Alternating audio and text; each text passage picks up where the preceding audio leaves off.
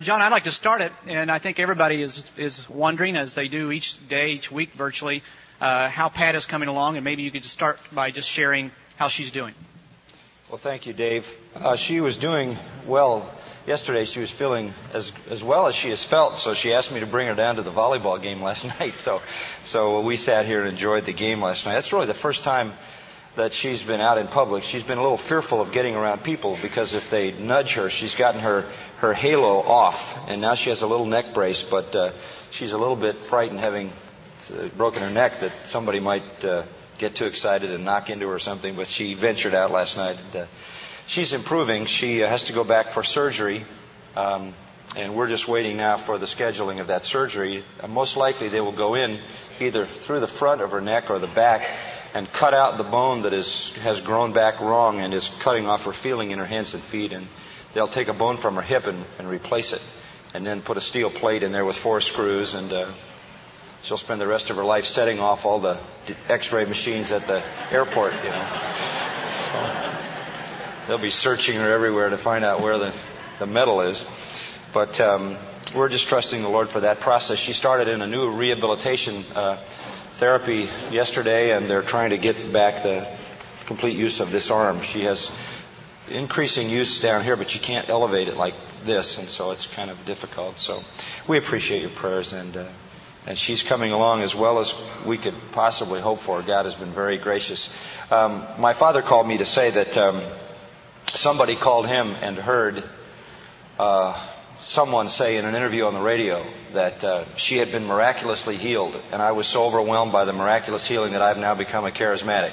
And uh, so he said, my dad called me to see if this was true, and uh, I, I said, well, I don't, I don't think so. I don't, I don't think I've but anyway, we appreciate everybody's prayers, uh, but uh, so far there's been no miraculous healing, just normal healing and uh, some good medical care. We're very grateful for that.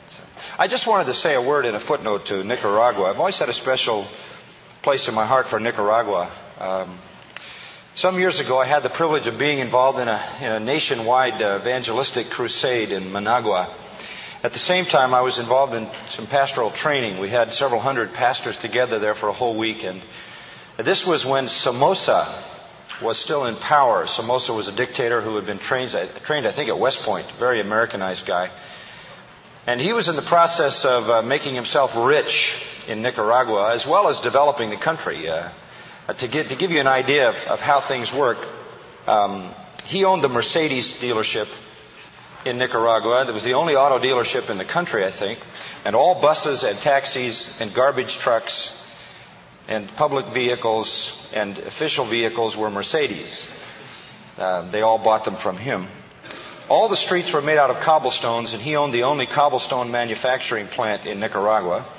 And it went on like that, and on and on and on, and it was a tremendous way to become wealthy. And while it had benefits, in fact, I remember ordering my first hamburguesa con queso at McDonald's in Managua, the first time I'd ever found a McDonald's outside the U.S. in Latin America. Uh, there was a huge Sears store there. There was a mall there in Managua. I don't know if it's still there. Um, there was a number of uh, indications of tremendous prosperity, but the abuses by the dictatorship were what typically fomented the communist agitation, and the communists then move in, overthrow the dictator, play on the weaknesses of the system, and then ultimately destroy the country. It's a sad, sad thing. I was looking at the statistics where it said 6.3% would claim to be Christians, and uh, that's a tragic thing because there was real hope in those early days after that huge campaign where there were maybe 10,000 people a night hearing the gospel that the Lord was going to do something wonderful. And revolution, of course, has taken a terrible toll, and we need to pray for that country. But that's a pretty typical scenario of what happened in dictatorships in third world countries where communism moved in and just totally tore the country to shreds. It is interesting to see how Catholicism holds its ground and uh, retains itself because people need something to hold on to that they believe is supernatural. So we need to pray for that country. I've always had such a concern, having had such an interesting time myself there. Well, uh, I don't want to talk about what I want to talk about. Dave threatened to make this like uh, Jeopardy. I would answer, and you would see if you could think of the question. But I think we'll we'll forego that and we'll we'll let you pose the question, and I'll try to give the answer. So if you want to jump up to the, and if you're a little embarrassed about your question, just say the person sitting next to me asked me to ask this question, and uh, you can blame them for it. But uh, so the time is yours, and if you have no questions, we'll uh, just go stand in the rain or something. All right. Yes, give me your name first. Uh, I'm Paul Seitz. I'm a senior here. I'm wondering, Grace Church is a large church, and I know there's a lot of people who have sat under your teaching for many, many years and have done nothing with it. How do you motivate a person who sees the truth, knows the truth, and is apathetic and, and won't move on it, won't act on it? Paul, that's a very good question. Uh, last Sunday night, there was a guy baptized and said he had just come to faith in Christ, but he had been at Grace Church for 10 years. He said, I'm here every week for 10 years, and only now have I, have I become a Christian. Um, just a, a principle, first of all, in answer to your question. The same sun that melts the clay hardens the wax. And people who sit under teaching of God's Word and don't apply it train themselves into apathy. I've often thought that it's better for people not to sit under sound teaching than to sit under it and do nothing about it. Because what they do then is, is literally create habits of indifference. If you can hear the Word of God and not apply it and do it long enough, you'll habitually do that. Better that you never hear the Word of God, right, than that you train yourself to ignore it. So the downside of what, the upside of what I do in teaching the Word of God year in and year out, the upside of the emphasis at Grace Church is that we are teaching people the Word of God and the people who apply it have transformed and effective lives. The downside is that the more you teach the Word of God to people who continue not to apply it, the more you harden them into an apathetic and indifferent life pattern that becomes very hard to change. Very hard to change. And then if you're there long enough, you'll see their apathy show up in the second generation, and their apathy will show up in the third generation. You see the apathetic children of apathetic Christian parents, then you see the apathetic grandchildren of apathetic, apathetic Christian grandparents. So, um, you know what I what I say in the answer to what I do about the issue? All I can do is teach the Word of God. I am not responsible for what you do with it. Is that not true? I'm not responsible for what you do with the Word of God, but you are. And there's a component in your life that does work all the time, and that is the power of God. Two things cause spiritual growth. One is the teaching of the Word of God, and two is trials. I'll take care of the teaching, but who takes care of the trials? God does. The Lord will do, I believe, what He has to do in the life of a believer through trials and chastening to bring people to the place He wants them to be. So, all I can say is, look, I will teach the Word of God. I will pray for my people. But it's God who's going to have to force the issue of their application. You may go along a long time and not apply the Word of God, and then your child gets leukemia and dies, and you start to grab for things that you know are true in the Scripture to apply to your sorrow and your and the questions you have in your mind. You may go a long time and you may not be faithfully applying the Word of God, and your daughter comes home and says she's pregnant, and now you want to come to grips with what went wrong in your life that allowed your daughter to live like that, to get herself into that situation. And so the trials of life tend to jerk the chain. I don't believe it's my job to be a trial for everybody. My job is to teach the Word of God. I have to leave the trials of life and the chastenings that come in into our lives to God. And that's His side. All I can do is teach the truth and hope you apply it before God has to force the issue. Okay. Good question. It's always a burden, too, uh, to any pastor to, to see people who don't apply truth. I mean, you don't want that to happen, but it does. Particularly, just a footnote, particularly in a society where you have so much of it.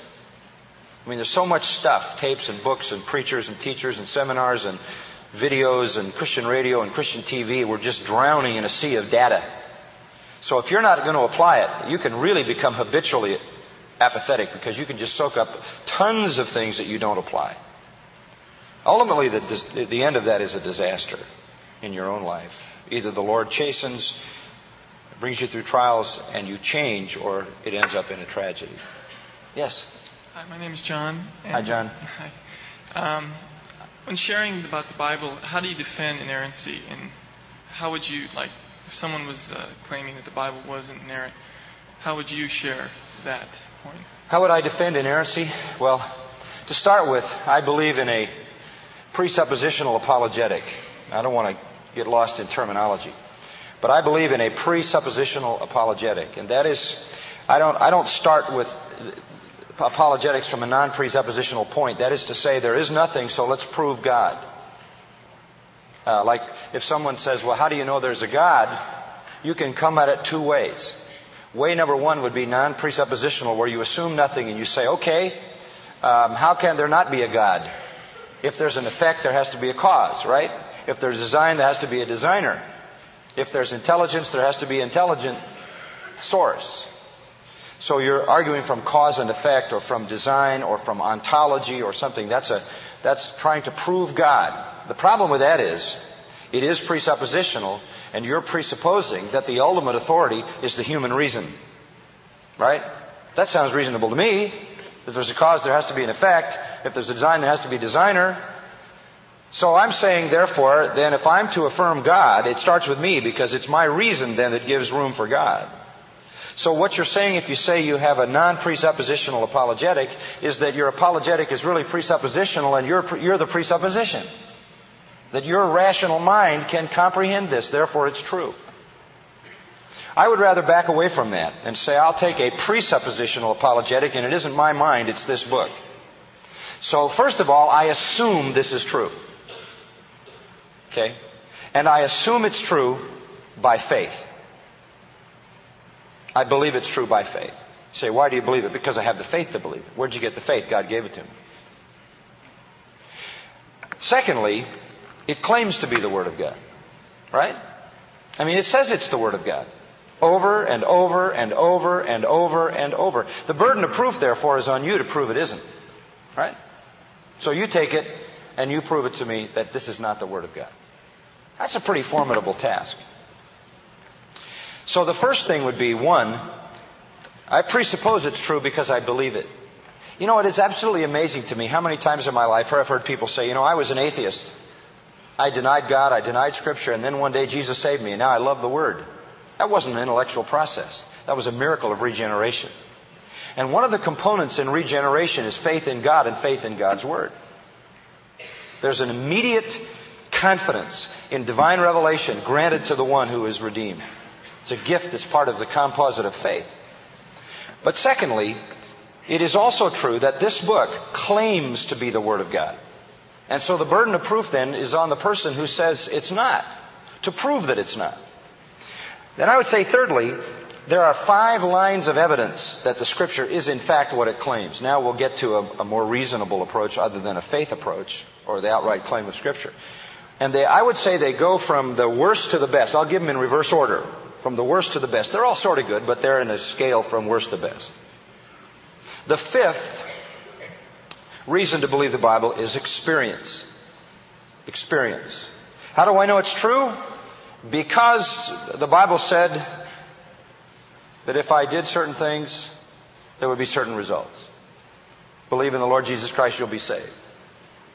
The Bible promises that if I put my faith in Christ, my sins are forgiven and I'm free from guilt and the domination of sin. The Bible says that if I come to Christ, I will have a heart for obedience and a love for the Scripture and a desire to be with other Christians and, and a desire to worship God. And all of that came true in my life, right? That's experience. My experience tells me that what this book says is true. I did what it said and the effect that it promised happened. How many times have we heard testimonies of people who say, I came to Christ, my life was transformed? Isn't that what the Bible says? If any man be in Christ, he's what? He's a new creation. So, that, that's, that's one evidence. And you, you hear people say that all the time. You know, look, I mean, I can't argue with your life.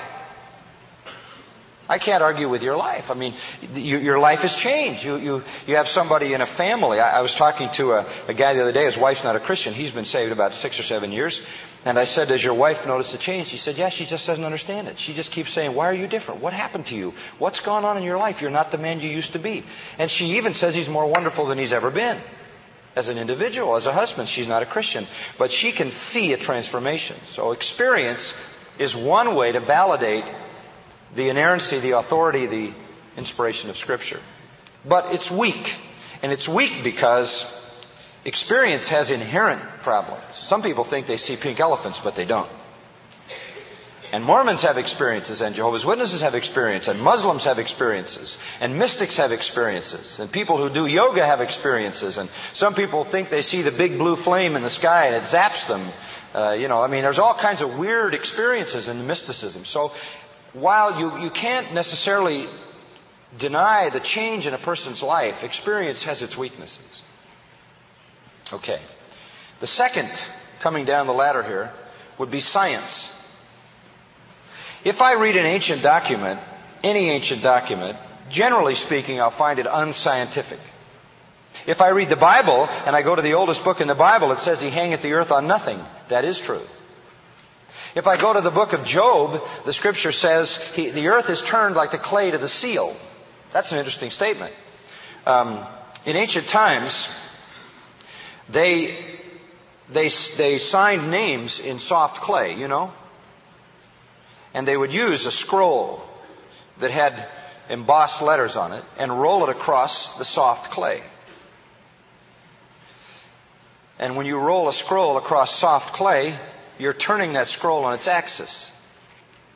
And when the Old Testament says he turns the earth like that seal in the clay, he's saying it rotates on an axis. The Hebrew word klug means sphere. It's used to describe the earth. Listen, up until even the modern era, people thought the world was flat. But the, but the Bible says it's hanging on nothing, it's suspended completely, it's rotating on an axis, and it's spherical. Klug. The, the book of Isaiah describes completely, completely what is called isostasy, which is weight. You understand that the earth goes around, and you understand that it doesn't go around like an oblong basketball. You ever see that cheap basketball your mother bought you and that one end of it popped out and you try to roll it and it goes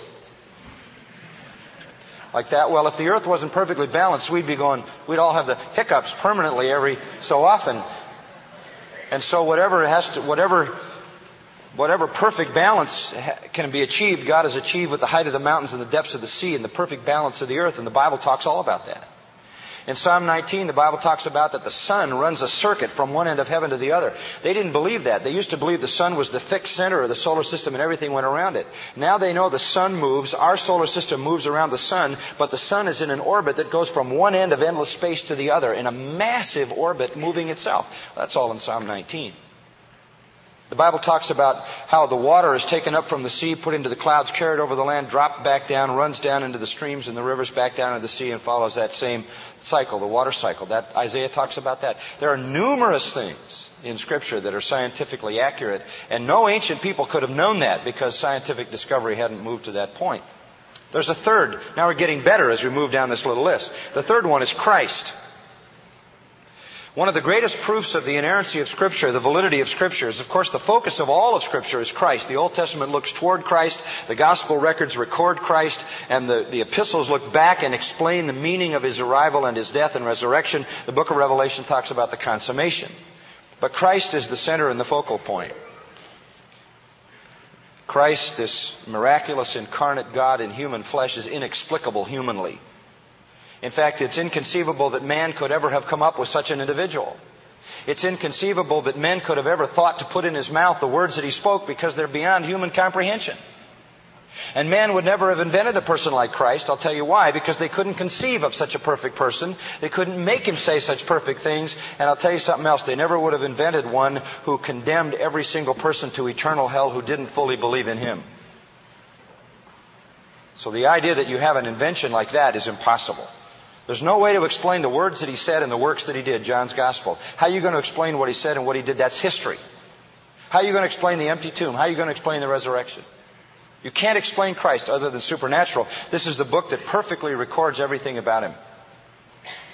Fourthly, moving up the scale to better things is um, miracles. The whole plethora of miracles in Scripture speak of it as a divine book. And uh, they're all through this book, from beginning to end, and they all have eyewitnesses. Historic documents, eyewitnesses. This book is a historical record of miracles. And then the best one, the fifth one, the pinnacle, is prophecy. How else can you explain the absolute accurate predictions of the future that are all over the scripture? Old Testament and New Testament. Most of the prophecies have already come to pass.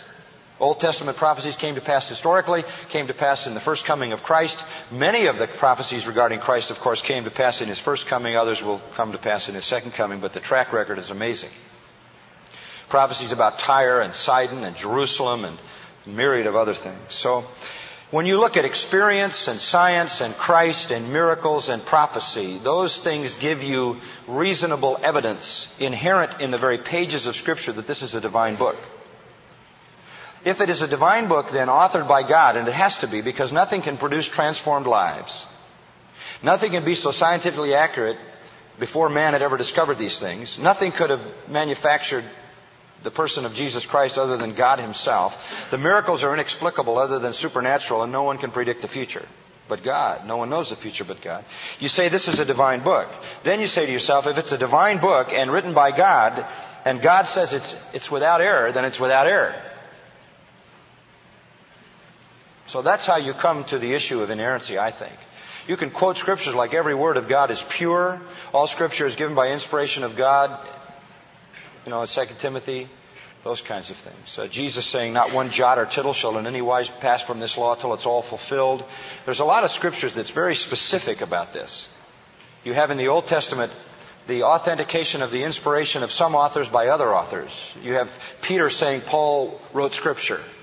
You know, you, so you have internal witness as well. Anyway, that's a long answer, but that's a very important question. The bottom line is it's a matter of faith. That's where it starts. And you know, a man convinced against his will is unconvinced still. So if you're trying to argue somebody into believing the Bible, you're never going to get them there until the Spirit of God gives them the faith to believe that it's true. Hi, my name's Chris.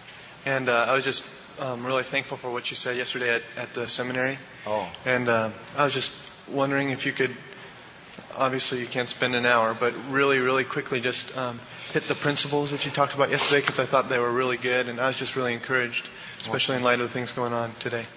Thank you. Um, yesterday I, I, was asked to speak at the seminary and uh, to speak to this issue of why men default in the ministry. It's become very, very prominent. And I think Dave Maddox talked about this on Monday. Um, people have been asking me, how can this happen? You take a person like David Hocking or Mike Kokoris or whoever else, those are the latest ones that you probably know about, men that we would consider friends and uh, who would be dear to us, and uh, we would consider them to be servants of the Lord, and then all of a sudden this thing happens. And uh, what is it that, that went wrong? Um, and I tried to answer that from 1 Corinthians. If you want to turn in your Bible uh, to, to, get one perspective on it, obviously we can cover a lot of things, but 1 Corinthians 8 and 9. And I, I will take not a long time to do this, but I'll try to do it rapidly. Uh, let me just say initially, this is not some kind of an accident that happens. A guy isn't just living his life serving the Lord and all of a sudden he trips one day and lands in adultery. This is not what uh, Galatians would describe as a paraptoma. This isn't the beginning of something. This is the end of a long process of disobedience. When it finally gets to the point where it scandalizes the church, it isn't the beginning, it's the end. What you're, you're seeing it for the first time, but God's been seeing it for a long time. And sometimes others of us have been seeing it coming for a long time. But I want you to notice something that the apostle Paul says here. Very important portion of Scripture. In chapter 8, verse 12 of 1 Corinthians, he says, And thus by sinning against the brethren and wounding their conscience when it is weak, you sin against Christ. Therefore, if food causes my brother to stumble, I'll never eat meat again that I might not cause my brother to stumble. Now listen to what Paul says. He says, look, if I offend another brother, I am literally sinning against whom? Christ. Therefore, I will not do anything to cause my brother to stumble. I'm not going to do anything that'll harm another Christian, that'll cause them to trip into sin. I won't do anything. In fact, he says this, I will never eat meat again. Now, is it the sin to eat meat? No. But the whole discussion here was about meat offered to idols. What happened was that when you were a pagan, you went to worship your idol at the idol temple, you took a, meal down there, you took food, you took a sacrifice, and you put the food on the altar. That's what they did. You can see it at the Buddhist temple on Roscoe Boulevard. You can go down there any day of the week, walk in, you'll see food all over the altar. They're offering it to the gods. You know who eats it? The priests. Because Buddha's nobody. It's a big fat statue who can't open its mouth, so the priests take it and eat it. But it's basically, it's basically assumed to be an offering to Buddha. Well, the pagans have always done that. So they went in the pagan temple, they put the, the meat down. You know what? There's so many people were bringing so much meat that the priests couldn't eat it all. So you know what they did? They ran a temple butcher shop. And what they didn't eat, they sold. And what they sold, people bought. And what the people bought, they ate. So the Christians said, look, should we eat this? I mean, after all, it was offered to an idol. And Paul's answer to that earlier in the chapter is, it doesn't matter. An idol is nothing anyway. Eat up. Have, have a great time. It's no big deal. Idols are nothing. Doesn't matter that it was offered to an idol. But, if my eating that meat would offend another Christian, I'll be a vegetarian. Now follow the thought. I have every right to eat meat, but I won't do what I have a right to do if it causes another Christian to stumble. Now think of that kind of commitment. He's not saying, I don't want to ever sin. I don't want to ever do some sin that'll offend another believer. He's not saying that. He's saying, not only do I not want to sin, I won't even do what I have a right to do if it makes another Christian stumble. The man was consumed with making certain that he lived an inoffensive life. That's the kind of commitment you have to have. When a man falls into sin and falls into immorality and falls into iniquity, I'll promise you one thing. He is not thinking at all about living a life that is free of any offense. He is thinking about gratifying his desires, right? That's all he's thinking about. He's thinking about his own lust thinking about his own desire. He's not thinking about the woman who is another believer that he is leading into sin. He's not thinking about the offense that it is to her family and her husband and his wife and his children and ultimately all the people who know and the whole church. He doesn't, he's not thinking about how it scandalizes Christianity. He's thinking about his urges, right? Paul says, I'll never do anything to offend another Christian. Certainly not to sin willfully to offend another Christian. Not even to use my liberty to do what I have a right to do. See, your life is a product of your commitments. That was Paul's. Go down to verse 12 of chapter 9. Let's take it a step further. Verse 12 of chapter 9, he says this. At the end of the verse. We endure all things. I go through everything. And he did, believe me. He endured every imaginable difficulty. We endure all things that we may cause no hindrance to the gospel of Christ. Here's the second point. I will never do anything in my life knowingly, willingly, that would hinder my opportunity to preach Christ to the lost. Right? That's a commitment you make. Any man who scandalizes the church, any man who lives sinfully, immorally, and does that kind of stuff, or any woman, really is in effect saying, look, my body wants this, I have a desire for this, I really don't care at this moment what happens in regard to the unsaved. What do you think the unsaved people who've been witnessed to by someone who falls into sin think? They think Christianity is a joke, right? Naming the name of Christ is what does that mean? So he says, one, I will never do anything to cause another Christian to stumble. Two, I will never do anything to hinder the preaching of the gospel of Jesus Christ. Three, verse 15 of chapter 9. End of the verse. It would be better for me to die than have any man make my boast an empty one. Well, what a statement.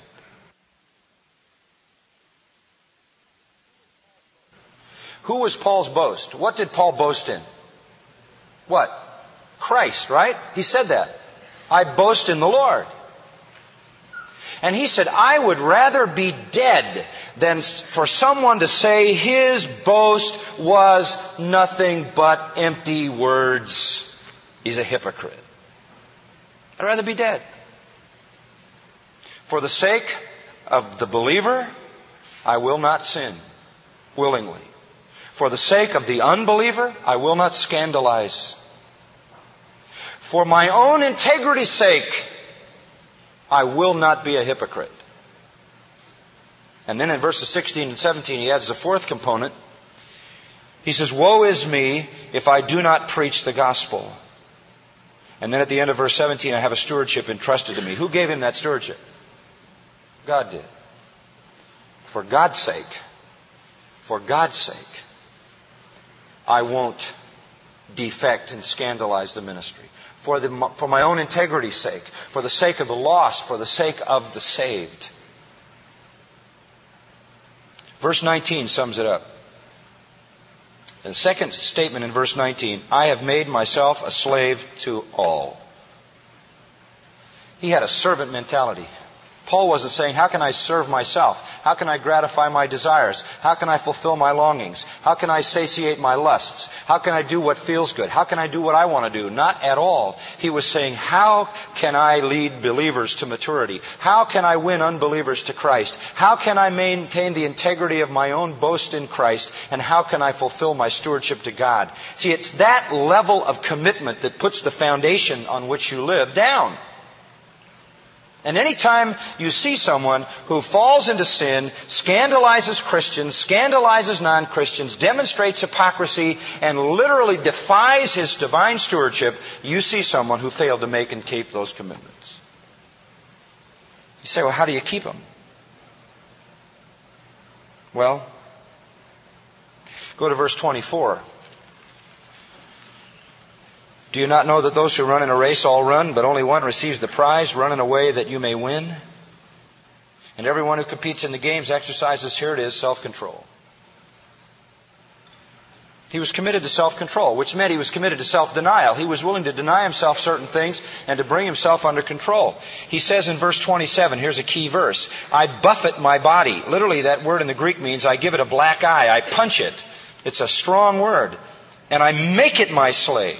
I will not be a victim of my desires. I will not pander my lusts.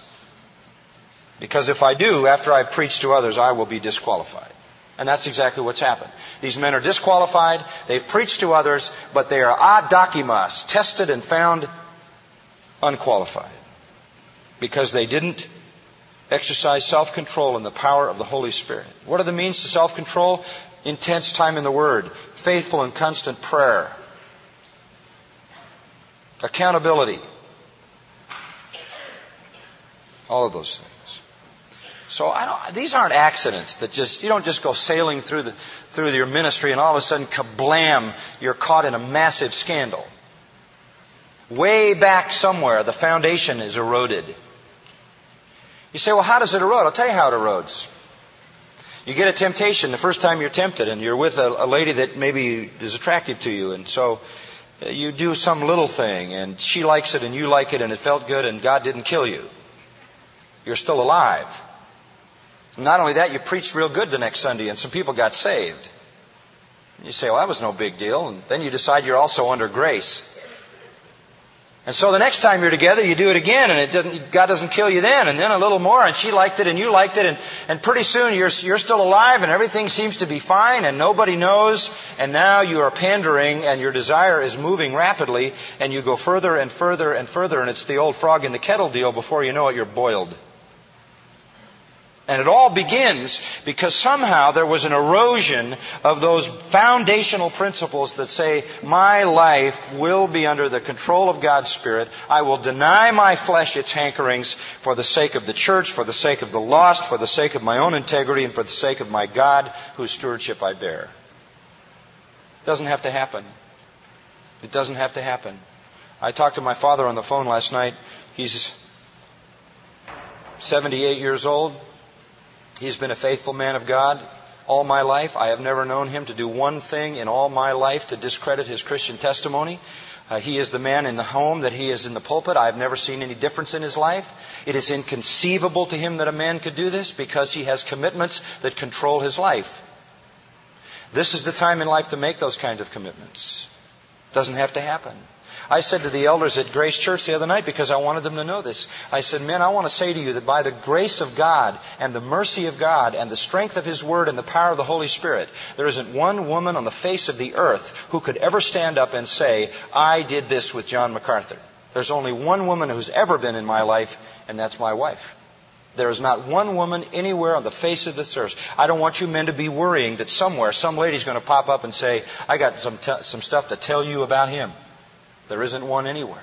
And it's not because I'm invincible, and it's not because I'm more holy than others. It's because when I was young, I set a foundation for life and a pattern, and I have done the best I can in my own human weakness to stay in the Word and in prayer and committed to the Lord and highly accountable to the people who care for me so that God in His grace could preserve me for His kingdom purposes.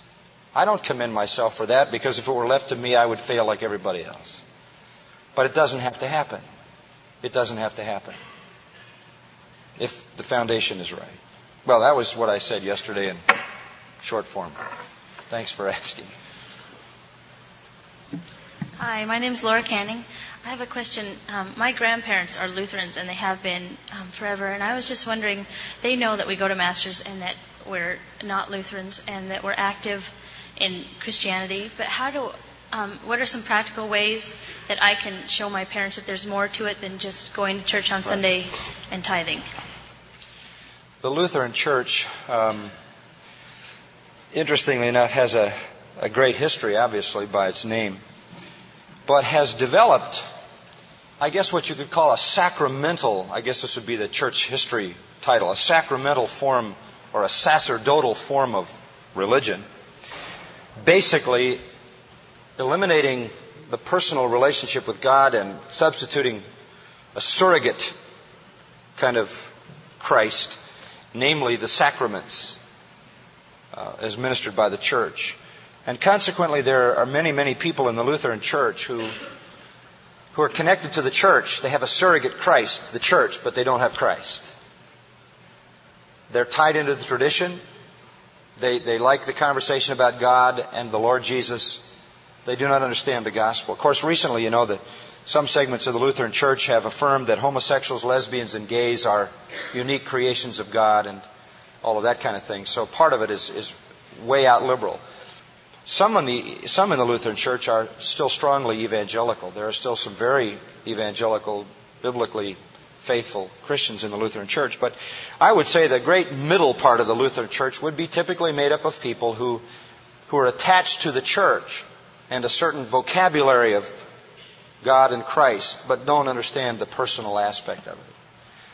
And I, I really believe that, that what needs to be done in the case of those people is a loving move from a conversation about who Christ is to how he works in your life. How are you related to Christ? You know, I mean, I think it, it should be a very natural conversation to say, you know, you're in the church and I'm in the church, and I'd like to know, I know how my relationship with Christ is, and I'd like to know what your relationship with Christ is like. Tell me, give me your testimony, share with me. Don't put them on the defensive, put them on the offensive, and let them describe to you the character of their relationship to Jesus Christ. You'll be able to discern from that what it is.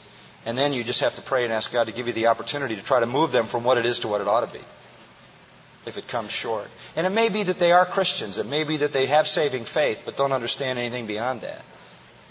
So I, but let them go on the offense. I can learn more about a person's Christianity by just saying to them, describe your relationship to the Lord. And you know, you know whether they know what they're talking about or whether it fits what you know to be true. So. But I know that's a burden, and it's sometimes very difficult because they have such a, a sense of being Christian because they're in it up to here but the, the real relationship doesn't exist. And that's a tremendous challenge. Hello, Dr. MacArthur. My name is Lauren. My question is, I've seen a lot of men build big churches and, you know, schools and stuff like that.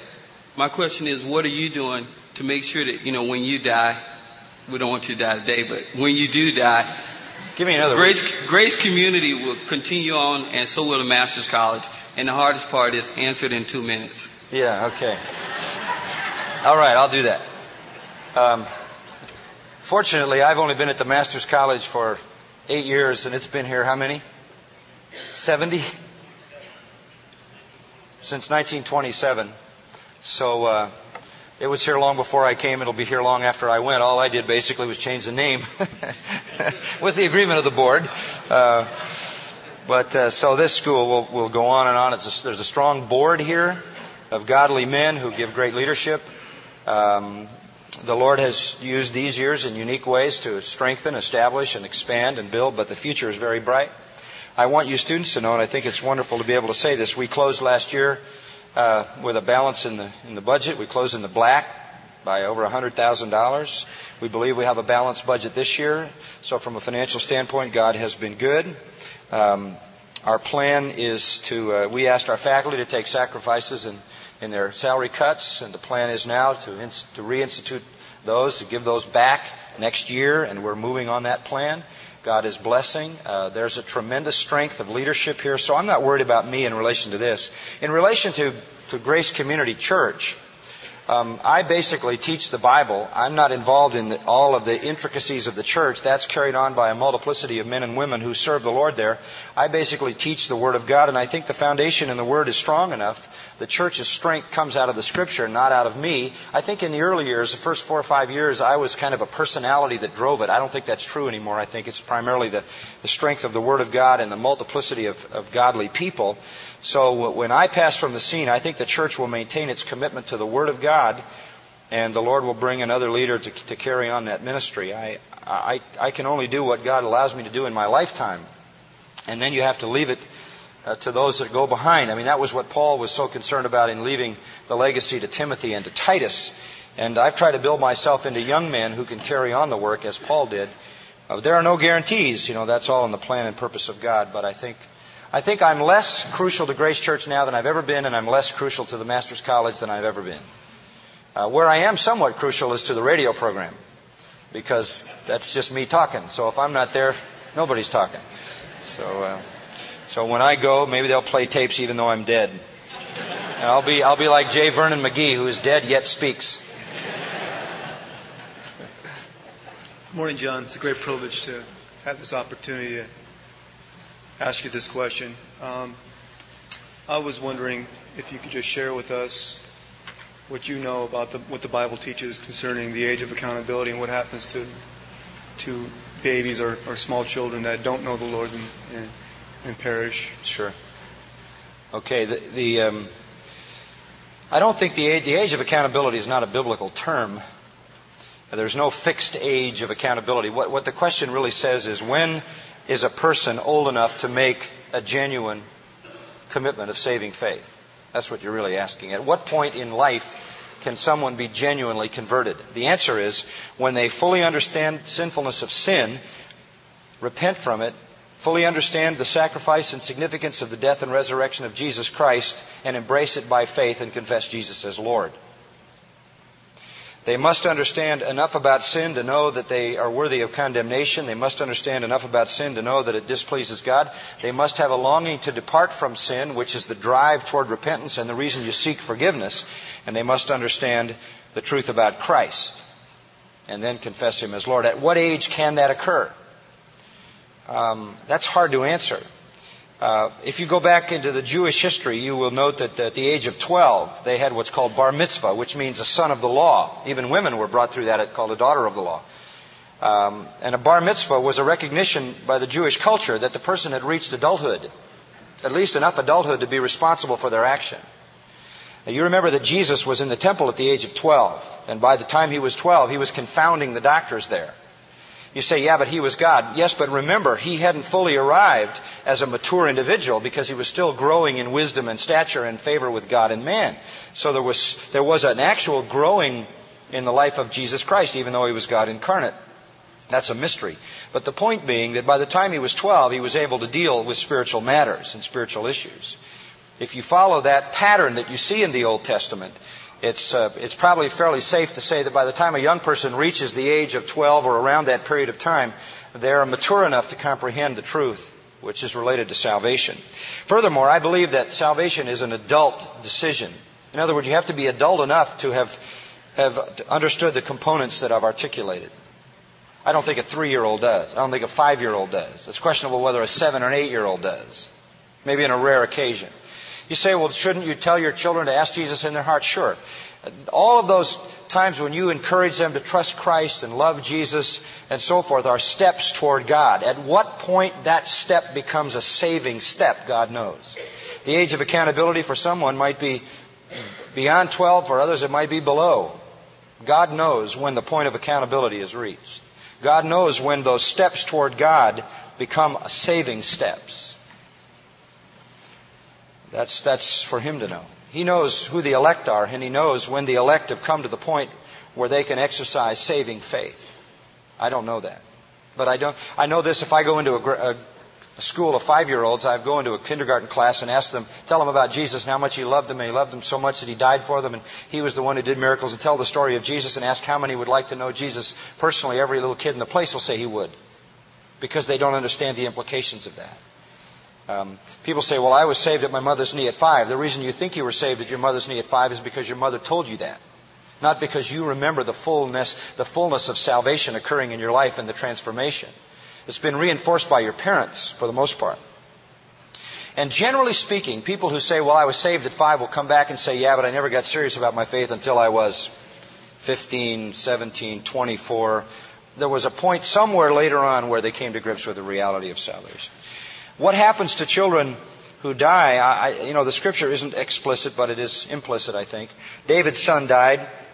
And David said, He cannot come to me, but I shall go to him. Remember, the little son he had from Bathsheba died, and he said, He can't come to me, but I shall go to him. Now, you could say that all that means is he went into the grave and I'm going there too, but it seems to me he's talking about a reunion. And so his confidence was that little one was in the presence of the Lord, and there's no editorial comment in Scripture to say he was wrong about that.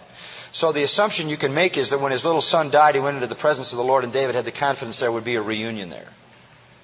Jesus said, uh, uh, suffer the little children to come unto me and forbid them not, for of such is the kingdom of heaven. He could have been talking purely about uh, spiritual children. But I think there's something more there, the implication that these little ones have a unique place in the kingdom. And I believe that we, there are several options. One, you can say elect babies go to heaven, non-elect babies go to hell when they die. The problem with that is election is always confirmed by what? by saving faith. There is no one who, who is elect and therefore enters into heaven sheerly, sheer, by sheer election. It's always confirmed by saving faith. Another view is that any baby that dies before it can reach the age of accountability and get saved wasn't elect, so the only babies that die are the non-elect. Another option is that since salvation is confirmed by faith, and since damnation is confirmed by unbelief, you'll die in your sins because you believe not on me. A baby that dies didn't confirm saving faith and also didn't confirm damning unbelief. Therefore, they remained in the state of innocency, and in that state of innocency will be treated by God's grace. That's the one that I would choose. Okay? Good question. Hi, my name is Brett Bonecutter, and uh, I've just been wondering whether or not the modern day seminary slash Bible college is a parachurch thus overstepping the mandate for the church right. to equip the saints? Uh, it, in the first place, there's no reason to assume that parachurch is wrong or that it oversteps anything. Um, all para means is to come alongside. And there are a myriad of ministries that have come alongside the church. I mean, you, you certainly would say the Apostle Paul had a parachurch ministry. Uh, he wasn't a local pastor particularly, he was a traveling itinerant spiritual leader. Timothy had, in, in some ways, a, a, a, ministry alongside the church. Titus had a ministry alongside the church. Uh, in the book of Acts, you have the apostles and prophets ministering alongside the church. Um, certainly, from the standpoint of, of historic missions, uh, you have a church that sends missionaries out to establish indigenous churches, nationalize those churches, and then work alongside. There's nothing wrong with working alongside the church. The, the best, the, the leading parachurch ministry that I know of in the world is, is operated by the Holy Spirit. He is the true paraclete. He comes alongside to assist the church. He's not a pastor, he's not an elder or a deacon, but he works alongside the church, obviously. There's nothing wrong with that. If it's done right. I see a, a school like this as providing an educational service. It is by definition not a para-church ministry. It is an educational institution that is distinctively Christian because we have a Christian perspective. We aren't the church. We don't try to be the church. We aren't a substitute for the church, nor do we ignore the church. We try to strengthen Christians for work in the church. So in that sense, it's the best kind of parachurch ministry. I see a missionary agency like Send International working alongside churches here to get their people to foreign fields, alongside churches on the foreign field to strengthen their leadership. The kind of ministry that I don't like is anti-church. You have that, for example, going on in Russia right now, where you have a mass of people moving in over there who want nothing to do with the church. They say it's full of old ladies. We don't want to deal with them. We're going to do our own deal. We're going to start our own thing. We're going to plant our own churches and so forth and so on. And the church is grieved over that. They're going to have to pick up the pieces of it. You have ministries, many ministries, where the leadership of the ministry has no accountability to local church. You remember the Apostle Paul was sent by the church in Antioch, right? And he had an affiliation and a responsibility both to the church in Antioch and the Council of Jerusalem. And I think it's very, very important, particularly with the independent churches flourishing in America where we don't have a denominational, we don't have any accountability. Everybody can be a loose cannon if they want to be. We need to make sure that anywhere we go, in any ministry we do, uh, whether it's a radio ministry or writing books or being in a Christian college or whatever it might be that comes alongside the church, that there be a high level of accountability to the local church. In the case of the Master Seminary, obviously the, the link with the Grace Community Church is very intense. That's why we keep the campus there. Because we want the oversight of our elders and our pastors on those, the lives of those men preparing for ministry. And the same is true here. There are a number of churches that are represented in our faculty here. And while there, there is a certain spiritual accountability that our faculty and staff have to the administration, they also have it to their own shepherds and their own pastors and their own elders and their own church. And we're not operating independent of the church. We're just extending the ministry of the church into education, into media, to missions, and whatever it might be. That's a very good question. It's the attitude of the organization and where their heart is with relationship to the church. Okay? Yes. Yeah, um, my roommates and I were talking um, the other day about whether we thought um, God would, God is a, um, not able, obviously He's able, but would, is He involved in blessing non-believers. And the verse that we had um, looked at was Matthew 10:41. It says, "He who receives a prophet in the name of a prophet shall receive a prophet's reward, and he who receives a righteous man in the name of a righteous man shall receive a righteous man re- man's reward." It's a good, good question, and the answer is, I do believe that God does temporally, temporally, in an earthly sense, bless people who care for those who represent him. I'll tell you another passage. You, if you're going to carry on your discussion, go to 1 Corinthians 7. And notice there that an unbelieving partner in a marriage is sanctified by the believing partner. That's the same concept. If you're a non Christian and you're married to a Christian, you're going to get blessed just with a spillover. As God pours out blessing on a Christian husband, his unconverted wife reaps the blessings of God's work in that, in that Christian husband's life. If you have a Christian wife and God blesses her life, the husband is going to reap the benefit of, of God's work in her life. And I think that's right. I think the, the promise in that text of Matthew 10 is that God will demonstrate temporal favor, temporal blessing on those who demonstrate concern and care for those who are His. I think that's true. Let me go one step further and say this. God is under no obligation to bless an unbeliever. God is under no obligation to answer their prayers. But God, in what would be called common grace, who makes the rain to fall on the just and the unjust, and makes the world pleasant for everybody, will pleasantly bless in some way some unbelievers just because he chooses to in some case, in other cases because they are associated intimately with Christians that he is blessing, in other cases because they have been favorable to those who represent him. Good. Well, I think our time is gone. That's good. Do we have one question just kind of burning a hole in someone's uh, mind, or you, want to go ahead, fire that one, and we'll we'll end at this. Um, my name's Sam. Um, just hopefully, if this is quick, um, in terms of the the end times, can you define in precise terms the day of the Lord and the wrath of God? Yes, I think the wrath of God is a, is a general concept that describes God's fury poured out on the unbelievers. I think the wrath of God, if you want a context quickly, the wrath of God begins with the opening of the first seal in Revelation chapter 6. That's where the wrath of God begins. The day of the Lord, I don't think technically really hits until the sixth seal. Because the day of the Lord is wholesale. What you have then up until the day of the Lord is some preliminary judgments. This is typically the pattern in the Old Testament. If we had time, I could show you in Ezekiel and other places where you have the day of the Lord, the historical day of the Lord. Day of the Lord is a historical term. It can refer to things in the past. There is an ultimate day of the Lord, but every day that's the day of God's vengeance is the day of the Lord. In prior historical days of the Lord, there would be judgments leading up to the day of the Lord. There would be obvious acts of God punishing unbelievers, and then the full fury would hit. And I think that's the pattern in the time of the tribulation. The opening of the first seal kicks off the wrath of God with the white horse, the red horse, the black horse, the pale horse. The first four things, which Matthew 24 calls the birth pangs or the beginning of the birth pangs, that is the beginning. The fifth seal is persecution. The sixth seal, wham, the day of the Lord hits. The sky goes black. The sign of the Son of Man appears in heaven. Here he comes. This is the day of the Lord. But the prior things are the wrath of God and not the wrath of man. There is an emphasis today trying to, trying to make the first part of the tribulation the wrath of man. Why? Because Christians have been promised to be delivered from the wrath of God.